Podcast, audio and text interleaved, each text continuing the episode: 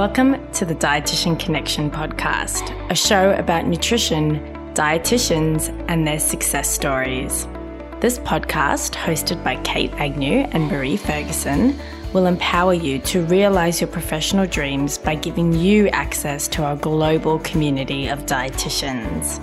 Through our conversations with nutrition leaders, we'll educate you, inspire you, and help you create more impact as a dietitian.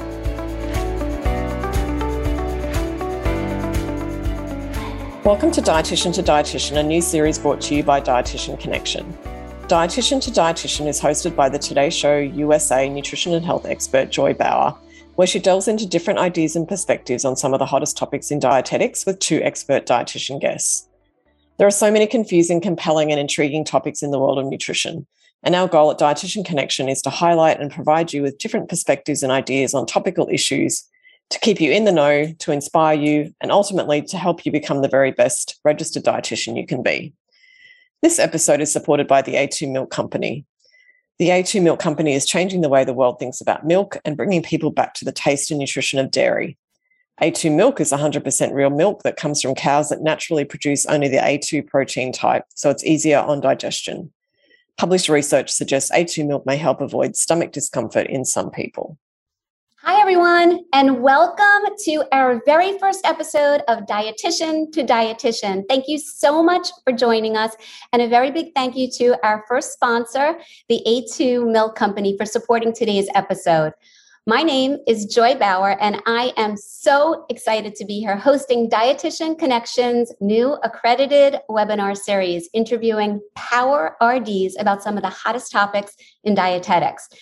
Guys, we have over 3,000 people registered for today's event. That is just mind boggling. So, welcome from wherever you're tuning in from. And please let us know in the chat. I would love to see where everybody's coming in from.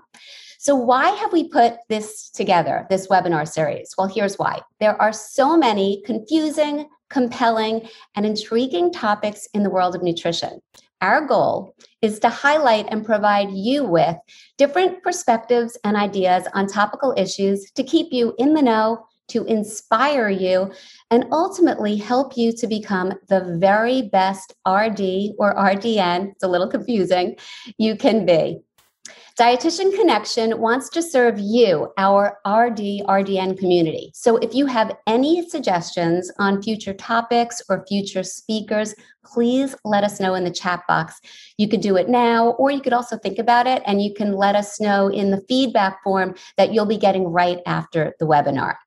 Now, before we get started on today's topic, can traditional weight management and a health at every size approach coexist? We have a few items to discuss.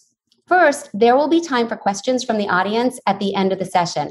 So please add your questions to the Q&A box, not the chat box. It's the Q&A box down at the bottom of your Zoom screen. And you're also going to be able to see questions that other members of the audience have submitted and you can upvote their question if you'd also like to hear that inquiry answered. And that's really important because if we see one question come in and there's like hundreds of upvotes on it, we'll know and we'll flag it and we'll be sure to get to it. Um, the second piece of um, information is that if you have any tech issues during the webinar, please message the Dietitian Connection team via the chat box. So not the Q&A box. For any tech issues, you want to head over to the chat box and let them know, and they're going to be able to assist you. And then finally, there will be a recording available after the session. So you'll get an email from Dietitian Connection with all of the recording information within the next 24 hours or so. Um, and that me- email will also explain how you can get your continuing education certificate for today's event. So then you could submit it and you could get CE credits. Um, so again, remember that um, we will have a recording. So if for any reason you need to walk away from the screen, no worries. You can see it over and over again. And now to introduce our extraordinary guests. And before I get into their impressive bios, and trust me, they have impressive bios. It's important for you all to know that they were very thoughtfully selected because of their vast experience in working with a weight sensitive population. In other words, people living in larger bodies, and they each come from very different counseling perspectives and approaches. So, first up, it is my pleasure to introduce Alyssa Rumsey, a registered dietitian nutrition therapist, certified intuitive eating counselor, and the author of Unapologetic Eating Make Peace with Food and Transform Your Life. She is the founder of Alyssa Rumsey Nutrition and Wellness, a weight inclusive practice that offers virtual counseling and online programs to support people in breaking free from body based oppression.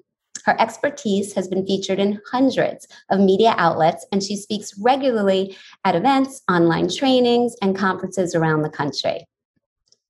Next up, Leslie Bonci is also a registered dietitian, board certified specialist in sports dietetics, owner of nutrition consulting company Active Eating Advice, and the co founder of sports nutrition consulting company Performance 365.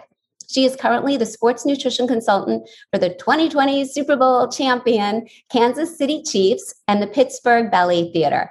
She is the author of Sports Nutrition for Coaches and the American Dietetic Association Guide to Better Digestion and co author of Run Your Butt Off, Walk Your Butt Off, The Active Calorie Diet, and Bike Your Butt Off. Leslie is also a blogger for US News and World Report and has a monthly television segment on KDKA TV in Pittsburgh and is a regular guest on Sirius Doctor Radio. Well, those are quite the bios. Welcome, Alyssa and Leslie. We are really excited and super grateful to have you here. So I guess now it is time to get into the questions. And I know this is like a super hot topic, and you two are the ones to have this conversation. So again, like huge appreciation for donating your time so generously. So I'm going to actually ask Alyssa this first question. Many clients are focused only on weight loss. So, how do we validate their concerns and still try to advocate for a HAES health at every size approach? Well, first, I just want to say it makes so much sense why people would want to lose weight because in doing so, we're promised not only health, but happiness, belonging, acceptance, respect. And in our culture and our society, there's so much anti fat bias just baked into our culture in so many ways. And there are many benefits that come from living in a smaller body. I mean, being able to easily find a wide range of clothing that fits you, being able to navigate public infrastructure like waiting room chairs or airplane seats and really being valued and accepted by others. So, giving up the idea of losing weight can bring about the very legitimate fear of being judged, being disrespected, or worse. So, I think it's important to acknowledge that very real oppression exists in our society, and it's understandable that someone would want to protect themselves from this injustice by losing weight. I also think it's important to share. I know we were going to share some definitions in the chat. I'm not sure if they've gone in there yet, but that weight inclusive care and the health at every size framework is not about convincing people that they shouldn't want to lose weight. Really, it's about freeing people from these historically rooted systems of oppression. So, in terms of what we can do, I think first thinking of as clinicians, I think it's so important important that we are really deliberately investing time into examining and unpacking our own biases, privileges. I think, especially as dietitians, around weight bias and around the, the impacts that cultural and medical weight based oppression have. Now, I say this, and this is not easy work. You know, I know when I first learned about health at every size framework and weight inclusive care, which was really only about five years ago, it was really challenging for me. Um, and it was and continues to be an ongoing process of like learning and examining my own biases. And it can also feel really scary. I know for me it did because I had been a dietitian at that point for almost 10 years. And I felt like I was starting from scratch all over again. And which is especially difficult in a culture and in a profession that really demands that we like get it right all the time. Um, I think as a business owner too, it was this fear of like, will I still get clients? Um, but it's really important that as clinicians, we're doing this work of unlearning and examining these things because when you're working with people, especially people in larger bodies, there's a lot of dynamics happening in the room, um, even if the client isn't saying anything about it. Now, in terms of going back to, you know, what can we do when a client comes to us and is really focused on weight loss? I think validating that and validating their lived experience and the pain and shame that they probably have related to their body, um, and validating that dieting and pursuing intentional weight loss was probably something that served them at some point. You know, that can be a coping mechanism. That can be something that makes people feel safe or in control. And I think it's really important as clinicians that we're validating that. Um, I also think, you know, something I always try to do is really understand someone's intent. So, what do you hope will happen when you lose weight? Um, and not just health wise, because I think a lot of times that's what comes up for people, right? They're like, well, I want to manage my diabetes, or I want to be able to play with my grandchildren and be healthy enough to do that. Um, but also, you know, like what do they hope will happen? Like, what are their hopes and dreams of if they lose weight or, or their fears if they don't? So, a lot of these things that are often left unsaid and can be very vulnerable for people to share. Um, and I think, you know, at the root of it for so many people, it's this wanting to belong and wanting to be accepted and wanting to feel safe in the world. So, it's really important that we're not minimizing this reality and that we're giving space for the client to unpack their desire for weight loss and to really dig in deeper and explore. And then I think in terms of health related goals, if that is a goal for the client, you know, letting them know that if they want improved health, they can do that regardless of whether or not their weight changes. And I know we're going to talk about that a little bit later on. And then, you know, just lastly, at the end of the day, everybody has body autonomy, right? So, like, everybody has the right to do what they want with their body, including pursuing weight loss. But I think as clinicians, it's really important that we're also talking about things like the statistics of the long term efficacy of weight loss and the negative side effects that can come from pursuing weight loss. The fact that weight is not a good indicator of health, despite what you know the mainstream kind of messages are about that and then of course the societal forces involved in a person's desire for weight loss can you but um, leslie i'm going to ask you sort of the same question but i'm wondering alyssa just um, for people who are not 100% sure what a weight inclusive type of practices or the formal definition we're going to put it in the chat but if you can just explain it a little bit that would be great Sure. So the definition that we're putting in the chat, this actually comes from weightinclusivenutrition.com, um, which Heather Caplan has written this. So weight inclusive care really is taking away this idea that weight is equivalent to health and instead focuses on behavior modification instead. So it really encompasses, you know, respectful and compassionate care for people in all body sizes and shapes. Um, and it also removes the kind of personal responsibility for health that our culture really demands a lot of the time um, and acknowledges and works to improve and support all the other social determinants of health that play a really big role in someone's health. And then Health at Every Size, or HAES for short, that's actually a registered trademark of the um, Association for Size, Diversity, and Health. So it's similar. So it's rejecting the use of weight or BMI as a proxy for health. Um, and it the focus is put on health and well-being instead of specifically on weight. And so it has five principles, which includes weight inclusivity, health enhancement, respectful care, eating for well-being, and life enhancing movement. Thank you for that. Thank you so much. And so, Leslie, how would you manage or how do you manage clients who come to you and are only focused on weight loss? And Joy, thank you for the question. And Alyssa, I always love listening to you. I mean, it is this is just so exciting and so necessary to have this conversation today. So a very, very quick background is I had a brother. Uh, he died in 2015, and we were both out of the same parent. And one of us uh, would say more normal size, and one of us uh, larger than life, and he was in every way. And I mean that truly from the bottom of my heart. And unfortunately, did not survive uh, a lot of complications related to his health. And that being said, uh, certainly when he was growing up, I think a lot of bullying for him, a lot of very inappropriate things that made him shy away from wanting to to do something to really help him to be the best that he could be.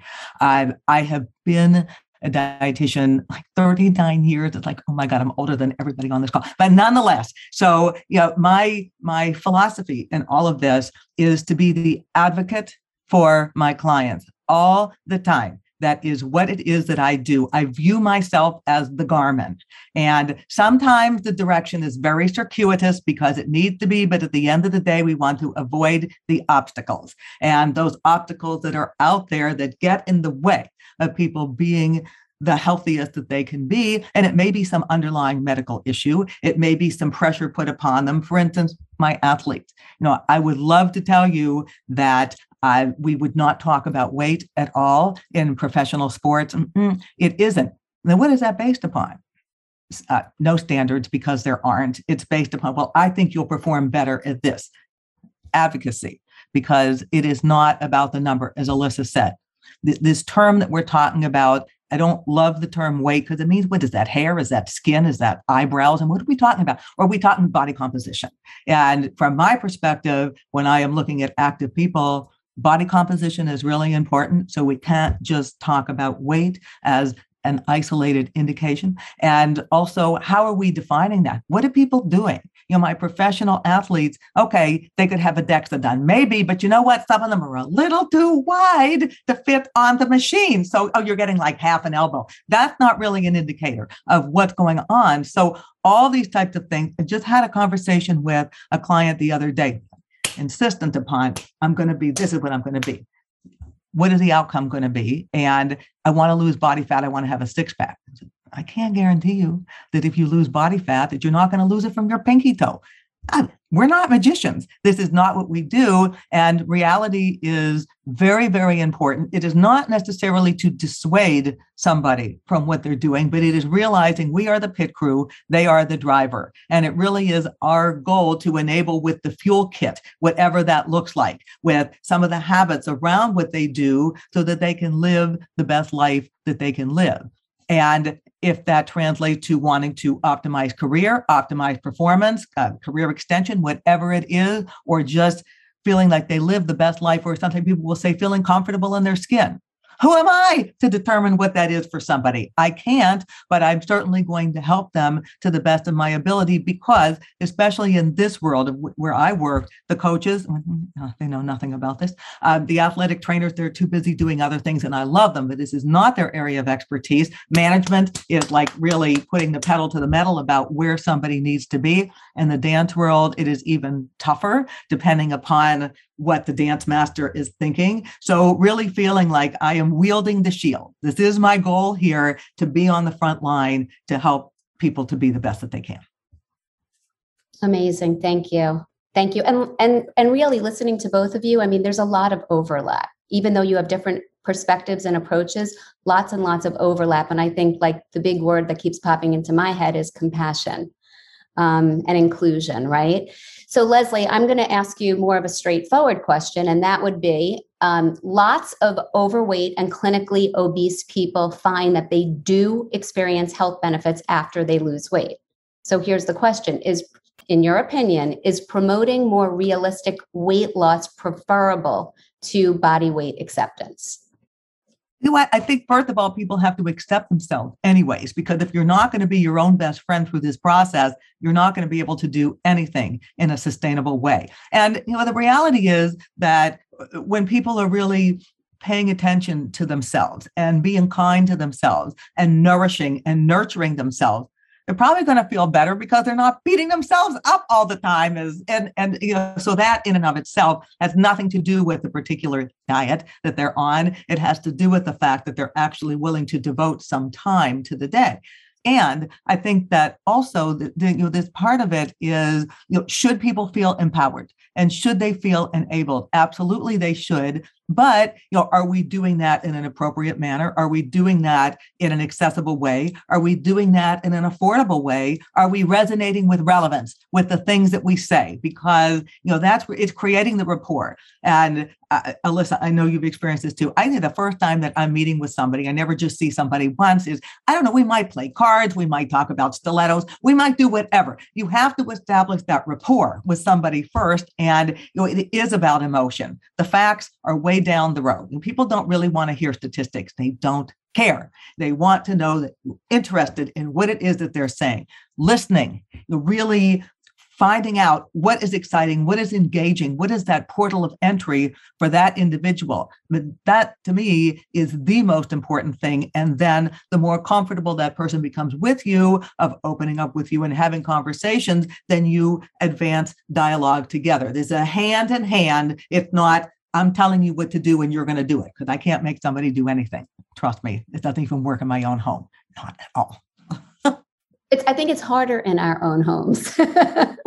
Much harder. Yes. Oh my God. So, Alyssa, what are your thoughts on exactly this? So, again, the question was with lots of people, um, you know, in, in the population uh, living in larger bodies, they do experience health benefits after they lose weight. So, is promoting a realistic weight loss preferable, even if it's just small amounts of weight loss, preferable to current body weight acceptance?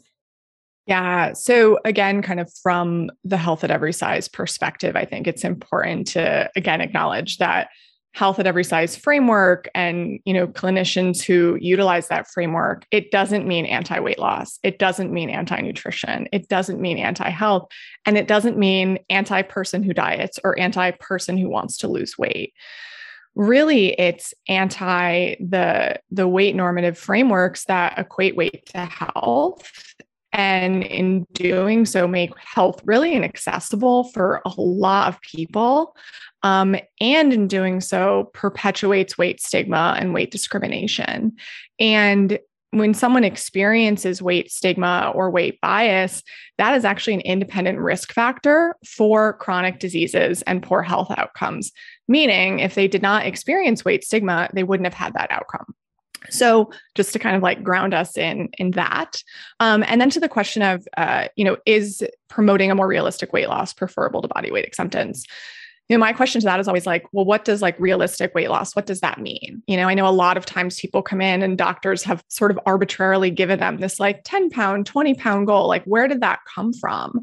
And I always come back to why can't we just advocate for health promoting behaviors regardless of their effect on weight, you know, because you can have body weight acceptance and still pursue health promoting behavior change. It doesn't have to be one or the other.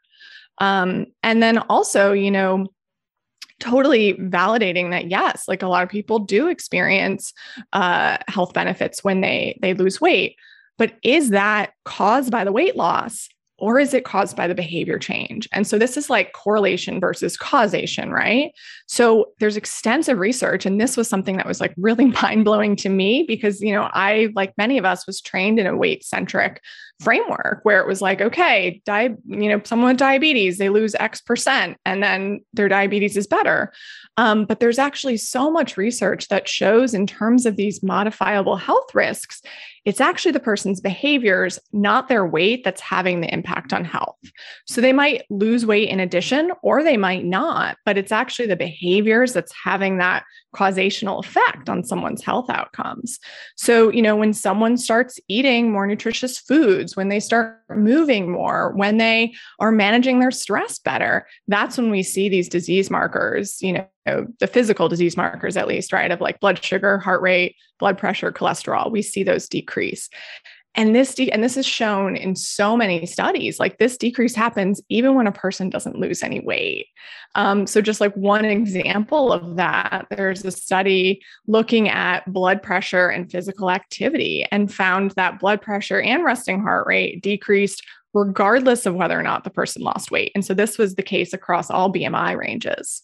Um, so again, I always come back to like is it the weight loss that's causing the health benefits? And it's understandable that as dietitians, we might think that because that's how we were trained. Like this, again, I said at the beginning, I've had to do like so much like questioning and unlearning, and it was not an easy process. But I just come back to is it the weight loss causing these benefits or is it the behavior change? And we can work on health promoting behaviors regardless of their effect on weight. Yeah, well put. I wanted to add to that is as and to that point of you know, not is is reframing. So it is health gains. Uh, health gains uh, are are not always related to what a number on a scale is. And give you a very specific example of that, a lot of referrals, uh, to Alyssa's point, even from orthopedic surgeons, think, "Oh no, I'm going to hold this out. You're not going to get this surgery. You're not going to get a new knee or whatever other body part it is until you lose X amount of weight." Well, you already have somebody devastated now, thinking, "Oh, I'll never be able to get a new body part because what if I can't do that?" But what people then will do is sometimes, and even not the, the changes in eating are not always the healthy ones, which is why I think our guidance is so critical and what we recommend. So now somebody has minimized whatever aspect of their diet they have, and now their albumin is low and their outcome's going to be worse. And all these types of things happen because they're just so worried about what to do, or they've been given this mandate that may be absolutely devastating, debilitating, and unrealistic. So I think doing some reframing and some education and some hand holding and some better guiding. We're not going to go down that path. We're going to think about something else instead. We can help improve that person's outcome. And even if, to, to, to Alyssa's point, even if weight may not change and it may not, but they're at a better health outcome, surgical outcome because of what they've done with their eating, that is a step in the right direction. And that means being advocate. And let me tell you, orthopedic surgeons aren't easy. Ego through the roof. And I can say that because I'm old and cranky and I've done this forever. So it's just the way it is and why we have to open our mouth and why we really have to be the advocate for our patients. Okay, so and this I have no filter either, like none. Yeah. None. so I love that you brought that up because this leads me to a question for what I'm thinking are a lot of RDs that are currently watching. So, you know, you're looking to grow your business. Let's say if you want private practice, whether it's in person, locally, or virtually. And a lot of these referrals come from different subspecialists, physicians, healthcare uh, practitioners, whether it be you know endocrinologists, rheumatologists, internists, um, you know orthopedic surgeons, obviously, but much more than that as well. You know we have like the fitness trainers, and you'll also have nurse practitioners, and so people come to us in roundabout ways. And when you're growing your business, every single referral is gold, right? Um, you know you have an opportunity there to grow success. And so if a client or patient is referred by a physician or other healthcare practitioner with weight loss as the primary goal of treatment, how do you manage that? You don't want to lose this referral source. You want to do good by your patient and your client. And there's a lot of sort of juggling and dancing to do here. I'm throwing this to both of you guys. We would love to know. Yeah.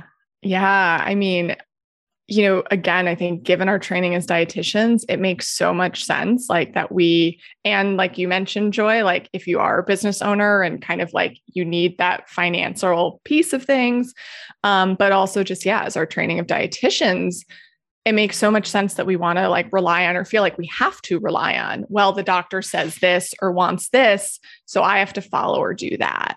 And there's a lot of power dynamics involved with you know the doctor and the dietitian you know anyone who's worked in clinical i worked in clinical for 7 years. And it was always in my training like the doctor has the final word. Like right dietitians were kind of more passive like providing recommendations but like doctor has the final word. And that was something i had to also unpack this like power dynamic piece and you know leslie talking about advocating for our clients and patients and and that can be really difficult. Leslie i worked in the surgical icu for for six years. So yeah surgeons can be difficult. But i think you know if a, a doctor or another practitioner is referring to us and now that client or patient is working with us as the dietitian we're responsible for the intervention that we're providing, not the doctor. Um, you know, certainly there's interdisciplinary care, but I also think, you know, so many dietitians talk about like, and know, like, okay, doctors get what, like one nutrition course. Um, and we're like, okay, we're, you know, the ones that get taught more about nutrition. So why do we assume then when it comes to weight that doctors know what's best? Because um, I think there's still so much misunderstanding about the link between health and weight among doctors and health professionals in general. And I think oftentimes doctors don't know much at all about, you know, weight stigma and the effects that it has, or that causation versus correlation that I mentioned when it comes to health and weight, or the roots of the BMI and how arbitrary many of those or most of those categories are, and the benefits of weight inclusive care. Um, so again, you know, I go back to if the doctor or someone else is referring for that, what is their goal with the weight loss? Like what's underneath that, right? Is it blood sugar management? Is it improved cholesterol? Like Leslie said, unfortunately, there are barriers for people with, you know, in regards to like life-saving surgeries. Um, but I just come back to, you know, doctors are referring to us because they want us to help the patient improve their health behaviors. And we can do that without putting the emphasis on the number on the scale. And I would just add to that that that I think that it's that it's really important that as you're as you're starting out is to have a, a, a, very good idea of what your philosophy is, what it is that you're going to offer. If you put that together as a sell sheet and wherever the area is that you are sending that out to various medical practices so that they are aware of what it is that you've done, that you may even incorporate a few patient testimonials into that if you want to. We all have certain philosophies of the way that we do things. You know, I some people hate to work with me. I'm a smart ass. I can't help it the way it is. But you know, there are others that do. But I think it, it's still kind of the the explaining and not only what the what the physician is asking for, what does the patient really want? Is, you know, sometimes, and then one of my doctor told me I have to do, but I don't really want to, but what I want to do is. So using that ear, listening very, very closely to what it is that our patients are asking for. And if you've got to and you should be communicating back to whoever referred, that's what you document. It's really important to do this. This is above and beyond a number on a scale, a percent body fat, and anything else is how do we create that relationship and what are some of the outcomes that we're seeing that aren't necessarily necessarily so black and white as that needle on the scale or that digital number. Yeah. Right. And I think what like both of you guys said too, um, for people that are first starting out and trying to grow a business, I think communication, obviously compassion and connection and developing that relationship with your patient or your client is key. But communication with the referring physicians, because you know, as you said, Alyssa, they don't know our field. We know our field better than anybody. And you now know the patient as well. And I think, you know, relaying to them how you work and why you work in that way and a little bit of juice backup. You can send some research. You can also talk about case studies and testimonials. It just helps them to build confidence so they will continually fuel those referrals. Yeah, agreed. That's exactly what I was going to mention is I do think, you know, advocating on behalf of our, our clients and patients and like offering to give their doctor a call and talk to them about this and especially if you know the doctors were referred specifically to your practice um, but i do that even with people you know most of my referrals are not from physicians but obviously my clients also have physicians that they're working with and so I will often do that is like say, hey, I'm happy to either, you know, we talk about how they can advocate for themselves in the doctor's office, or I've also communicated with other members of the healthcare team. Um, so, yeah, I think that that's definitely something that we can and, and should do as dietitians. And and I would just add to that as well is you know a lot of people that uh, may be referred from personal trainers who may have a particular view of this is the way I want somebody to eat is having that conversation with the personal trainer. So nobody's working against each other. Is it really is about collaboration, but it's the client in the middle, not the experts on either side. That's not the way it works. It is client out and bringing everybody together, kind of a kumbaya moment. But in a very positive way, we have to do that. So I want to make sure that recommendations that I'm making around eating are supporting whatever those fitness goals might be, and they're not fighting against each other or going head to head, and that it becomes comfortable, doable, realistic, personalized, and manageable for that person in the middle because that's what it is. It's personal eating, it's personal training, it's like all of it. It has to be that way, not right. one size fits. And and by the way, you know, there's so many sources of referrals. If you are not on the same page as one particular referral, and you see that you're not going to be able to get them to a place that it is kumbaya, so be it. You know, you pivot and you go in another direction. Yeah, I think we could all agree on that. Um, so, uh, Leslie, let me ask you this: Is it unethical not to help somebody lose weight when they have a debilitating health condition? Well, I think we have to figure out you know, what what is debilitating health condition. There are certainly are a lot of things that could be debilitating health condition, and is everything. I, I would love to say to somebody, all right, you know, if I can guarantee you, and I could never do that, hypothetically here, if you lose 20 pounds, your osteoarthritis goes away. There's not one study to show that that is the case. So that's false advertisement on my part.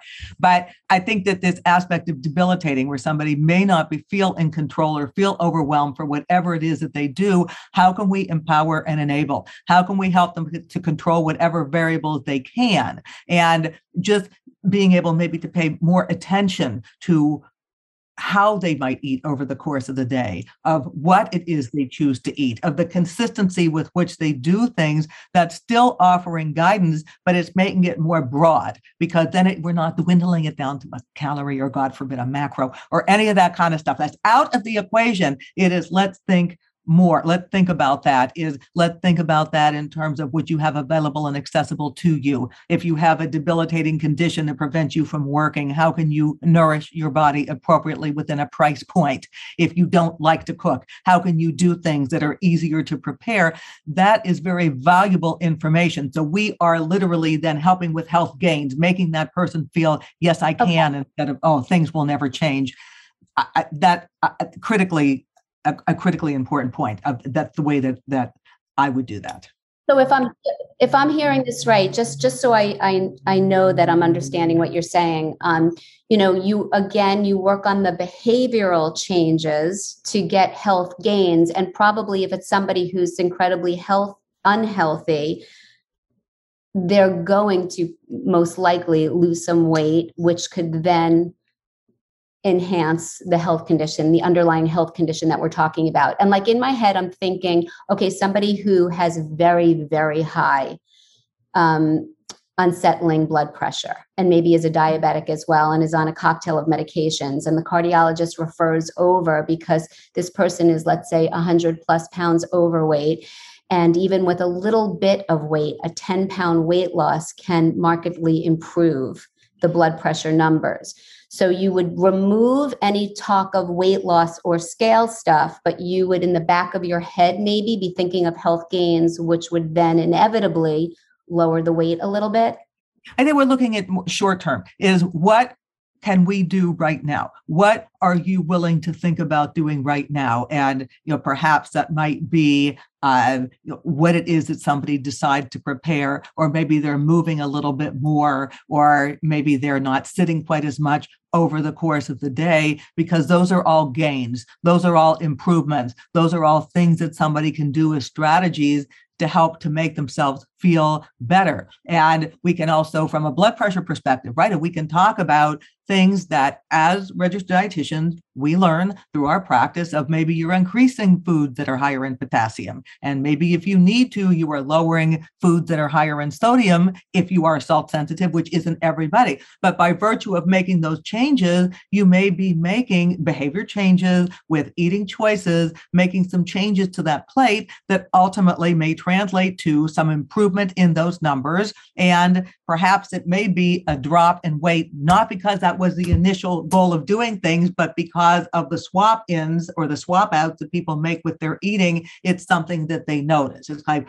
one of those things that happens, but that's not the only thing, right? People can lose weight and their blood pressure may still be horrible because they're not making any change underlying to the, the composition of the foods or the nutrients that they're consuming.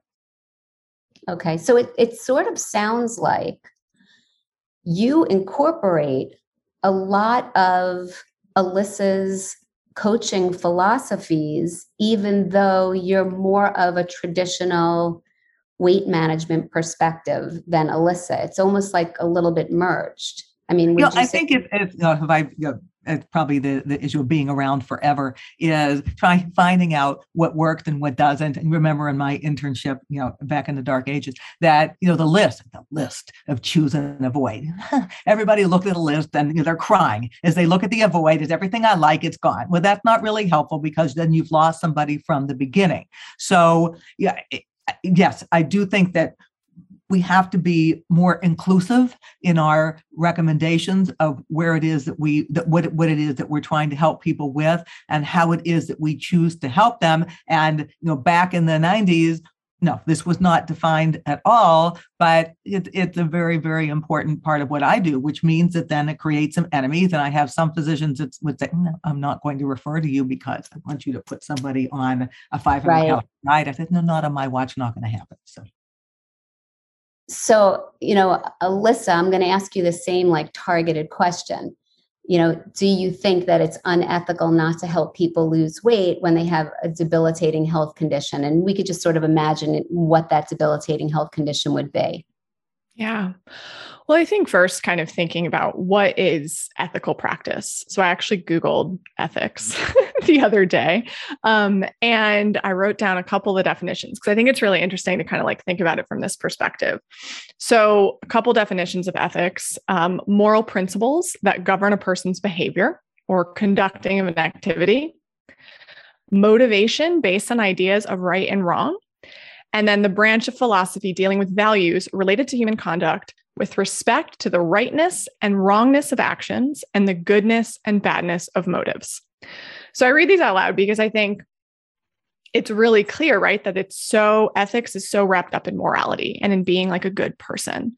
And as humans, like we inherently, like we feel shame if we feel like we're being unethical because we feel like that's equated to being a bad person. And it's, you know, in my mind, it's like even hearing those couple of definitions, right? It's like very binary. Like there's a right way and there's a wrong way. And the subtext is like, okay, if you do the wrong thing, you're a bad person.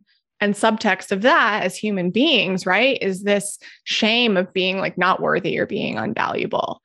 And I think kind of taking that to dietitians as dietitians and being committed to ethical practice of course we want to do the right thing for the client or patient right? We want to avoid the unethical practice partly for the client and patient but i think also it can bring up shame in us and make us feel like we're not worthwhile practitioners if we're not doing the right thing. And i think you know Brené Brown talks a lot about shame and talks about how you know shame is not something that humans like to feel or talk about. Um, so i just think you know we have to kind of like you know think about this a little bit in terms of ethics and ethical practice. And then you know looking at our rd code of ethics right? We all have it. Um, i have to admit until the last year or two i didn't really pay much attention to it. Um, but it's this you know list of values and ethical principles guiding our profession.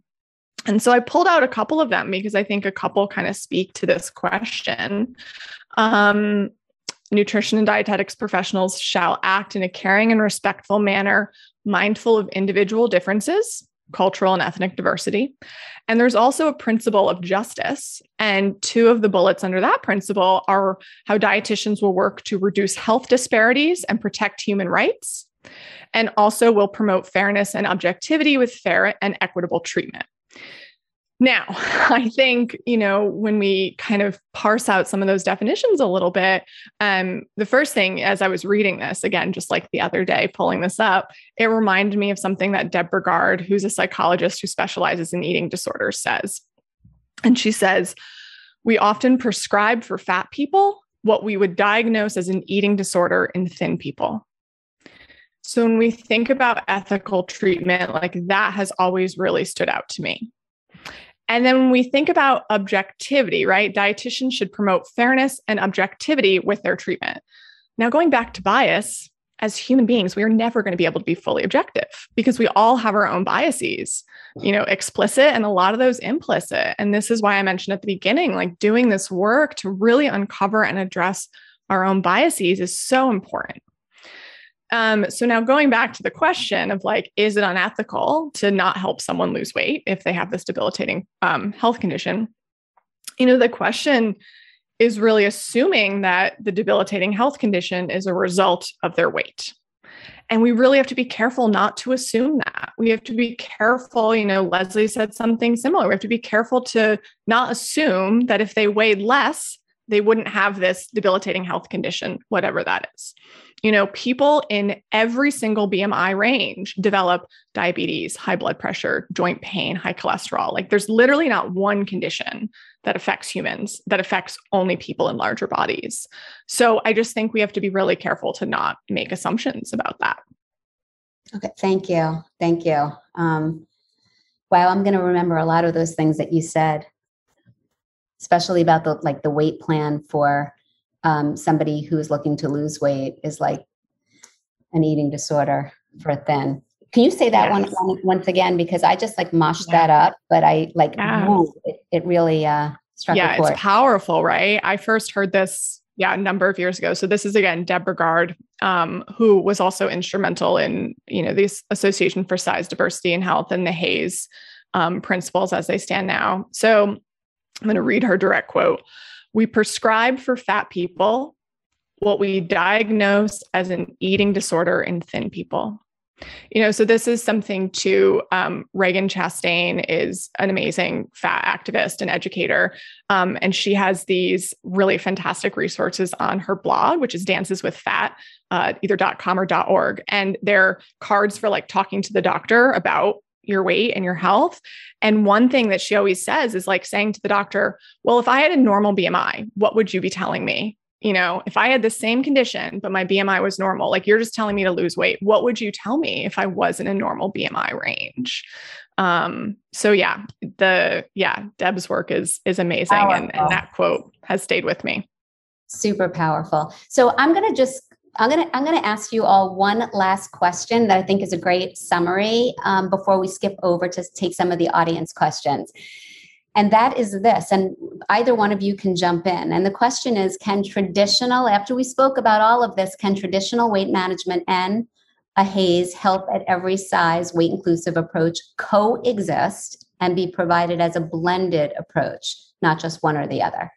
I'll, I'll start. And I and again, I think we have to redefine traditional of what that means as we really fine tune that to resonate with the practice, with the ways that we do things. So if we think about uh, what we all learned in the course of our dietetics curriculum, and granted it's changed some, but probably not all that much in the past 39 years, is you know, things that we think are important for people to understand about what they eat. And that doesn't mean down to the minutia of micros and macros and phytos and all this, that, and the other, but what it is that food does for you, uh, how to combine foods to optimize nutrient amplification, uh, to talk about eating habits surrounding foods, of taking the time to enjoy and sit and savor and not necessarily do drive-by eating, all those types of things, you know, how that interacts, how food makes you feel. I mean, all of that. Is that somewhat traditional? Yes, it is, because those are things that we all learn and then taking it one step beyond that. So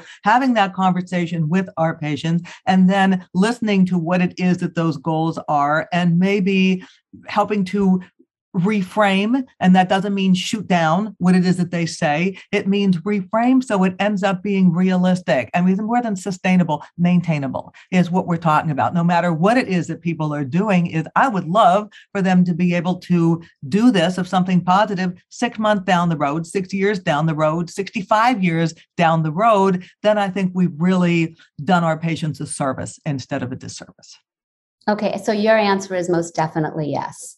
Yeah, yes. And Alyssa? Well, I think, you know, as as dietitians, I think of course many of us want this to be true. I know I did when I was first introduced to the weight inclusive approach. Because then we can pick and choose and again going back to that morality piece, that ethical piece, we can feel like we're doing the right thing for every person. We can be good people, we can be good practitioners. Um, so of course it's tempting to believe that we can like weave in both of these frameworks. And again, like I feel that so strongly because I was there at one point too. And it was really, really terrifying for me to feel like, again, I'd been a dietitian for close to a decade. I'd been in the nutrition and like sports field for like over 15 years. And it was so closely tied to my identity as a human at that point too.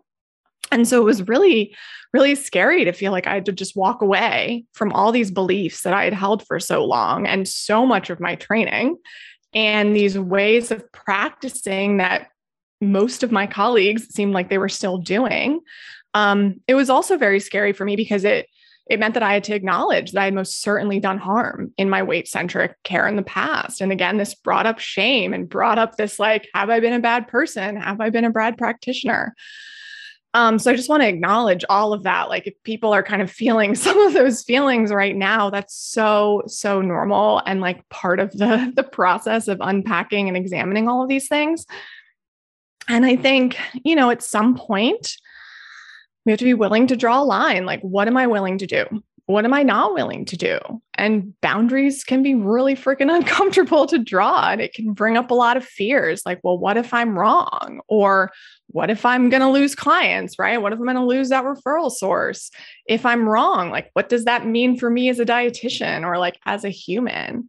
Um, you know, in saying all this too, I also think it's important. We haven't talked too much about this today, but I also think it's important to acknowledge that, like in our professional culture as dietitians and in many workplaces, it is really difficult to reject or move away from a weight centric model of care.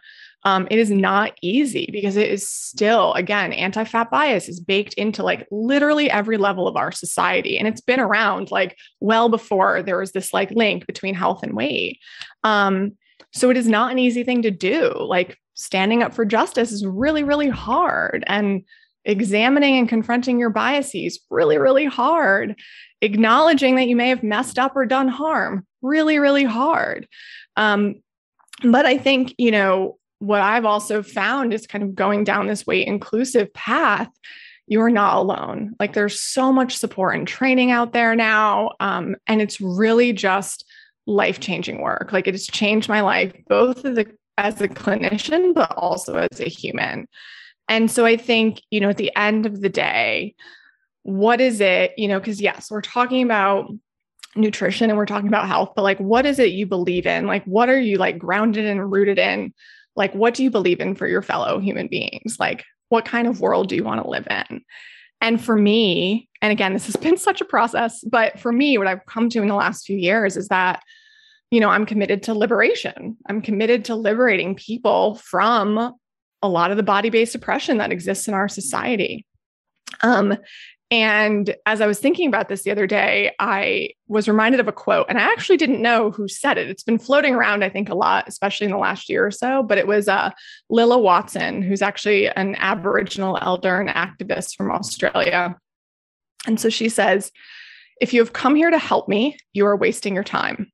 But if you have come because your liberation is bound up with mine, then let us work together. And I think I just keep coming back to as a clinician, you know, am I here to help people or am I here to, you know, because like all of us as humans, like if we can liberate all people from these different oppressive systems, like we're also going to liberate ourselves. Thank you. I'm feeling super empowered.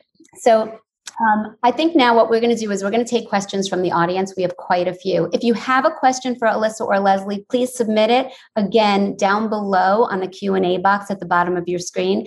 And remember that you could see questions that other members of the audience have asked and you could upvote their inquiry so that you know you'll let us know that you want to hear it being answered as well. We're not going to have time um, I mean, that's an understatement. We're not going to have time for all of the questions. There are quite a few.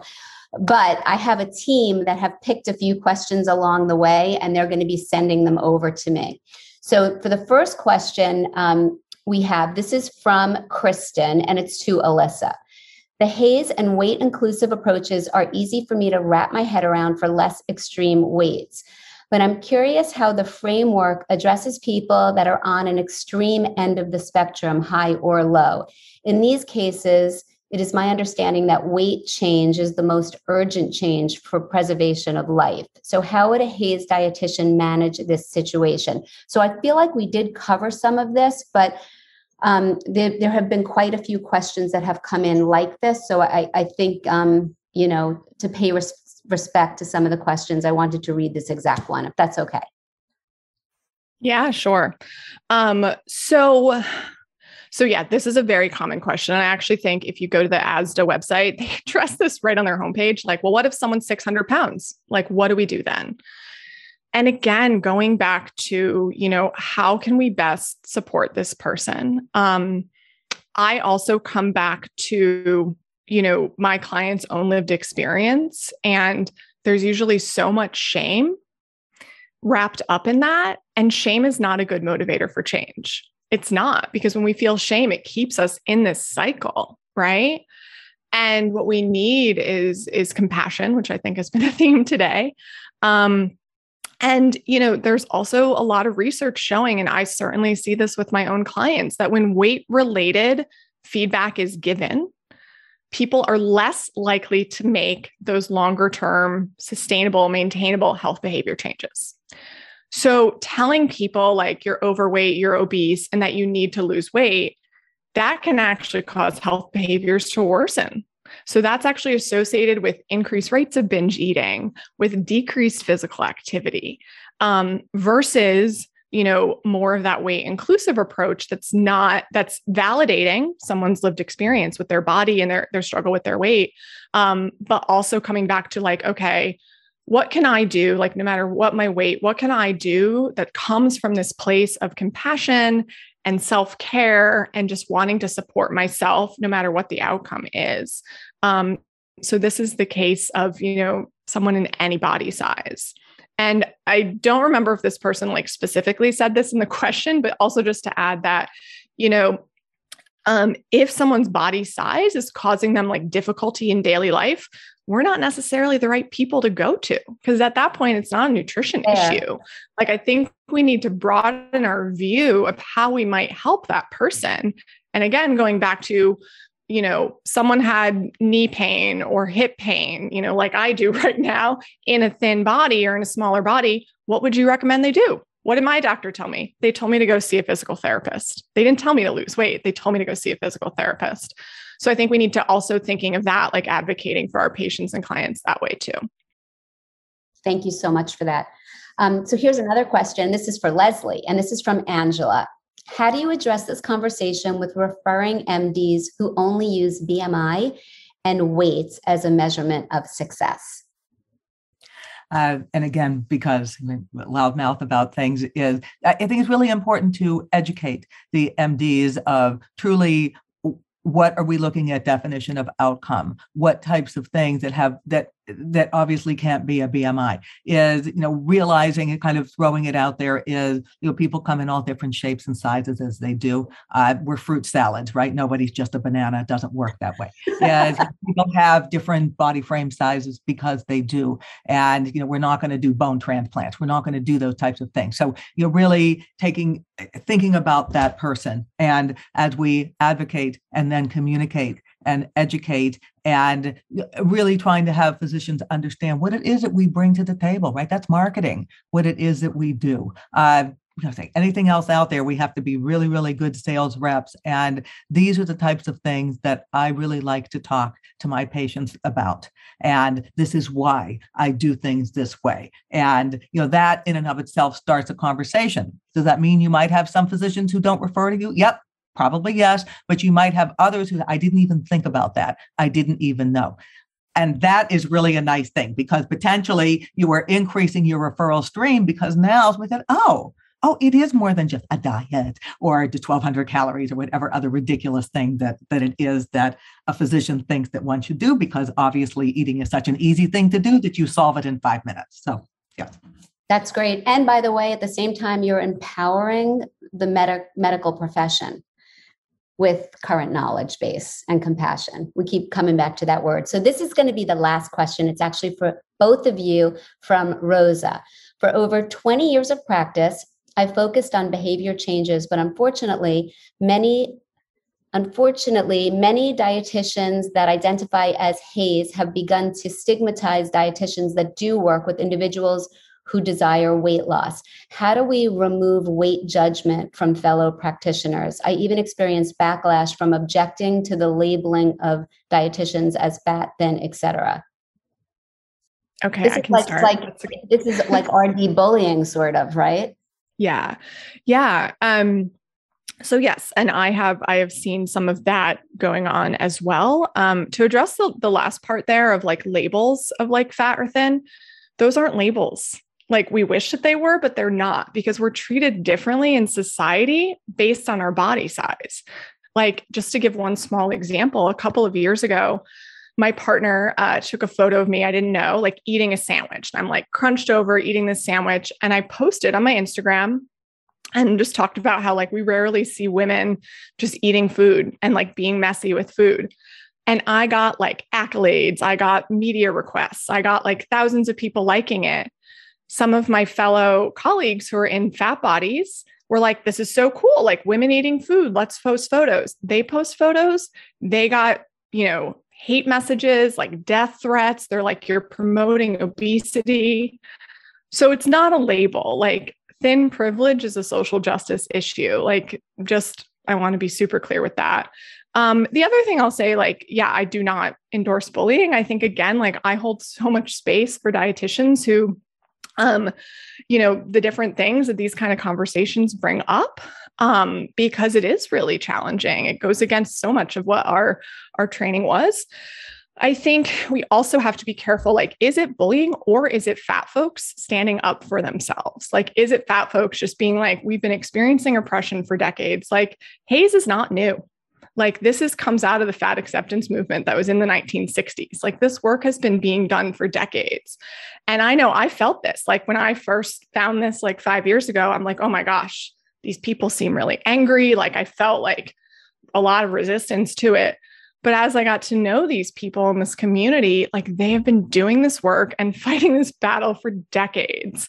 And so we can't expect them to just like answer all our questions and like do it in this nice way. Um, and I also think, last thought on this is that, you know, when like we're all free to like, we have autonomy, we can like have our own opinions. But when our opinion encroaches on someone else's right to exist, like that's not okay. And that's a lot of what I see, like a lot of anti fat bias, a lot of times in these comments. And just like, that's not okay. Like, you can have your opinion, but when it encroaches on someone's like right to exist, like, that's where we have to draw a line. And I would add to that is, is, is yes, these conversations are really tough to have. And what are some of the similarities that we all share? Rather than antagonizing about the differences is that might be one thing that would be worth talking about and really thinking in every every way that we communicate. And a lot of us do things online socially and thinking about how are people receiving that Eh, because obviously it's a blank screen. We don't know everybody who's seeing what it is that we do. And are we being appropriate or are we being antagonizing? Are we being inclusive? Are we being exclusive? And so a little soul searching, I think, is good for us all, realizing that we're not done. Otherwise, we would just hang it up and not be practitioners anymore. And we want to continue to be relevant and we want to continue to do the best that we can for us professionally, but certainly for the clients that we work with every day. And I think it's also appropriate to, you know, we don't have to enrage, but we can engage in dialogue. And I think then the more we do that, the more we all learn from each other. And that wasn't meant to sound trite and kumbaya, but there's just too much infighting all the time and criticism this and this is wrong and this is right. And no, it's not. Is there actually a whole lot of things that we all need to think about. And at the end of the day, with that patient client in the middle, how are we best serving them? And there is not one right way to do that. What a fabulous, fabulous way to end this. I can't even believe that the hour is done already. I mean, we've actually gone over. Um, that's well, this is all the time that we have for today. I just want to thank everybody so much for joining us. We hope that you enjoyed today's session and you got a lot out of it, loads of food for thought. That is for sure. Um, I wanted to just give my tremendous appreciation to Alyssa and Leslie for sharing their insight, for sharing your expertise, and with such grace and such generosity. It is not easy to be the first guests on a new show, and you guys just blew it out of the water. I mean, you were beyond wonderful. So on that note, I'm also very, very pleased to announce that we've already have another great episode for dietitian to dietitian lined up for you. It is called intermittent fasting, healthy habit or fad diet. And I'm going to be speaking with Julia Sampano and Sofia Cienfuegos on August 25th about all things intermittent fasting. What does the science say? Is it an effective weight management tool? Does it have applications in other health conditions? And how does it impact those who suffer from disordered eating? So we would love to see you all there. Again, we had more than 3,000 registrations for today, and I just really see this thing growing into something special. Registrations are now open, so you can register through the link in the chat box, and you'll also see, receive information about the next episode in that follow up email I told you about. So, once again, thank you to Alyssa and Leslie. Thank you also to the A2 Milk Company for making today possible. And most importantly, guys, heartfelt thanks to all of you for tuning in and for making the world a healthier and a happier place. We'll see you all again next time. Mwah. Sending a big kiss. Get all of the links and resources we discussed through this episode, you can go to dietitianconnection.com slash podcasts. And if you'd like to support the Dietitian Connection podcast, please leave a review for us and a rating on the Apple Podcast app. Tell us what you thought about this episode, what you learned, and share your guest requests for us to consider for future episodes. We really value hearing from you and we really value your feedback. So please, please hit that review button.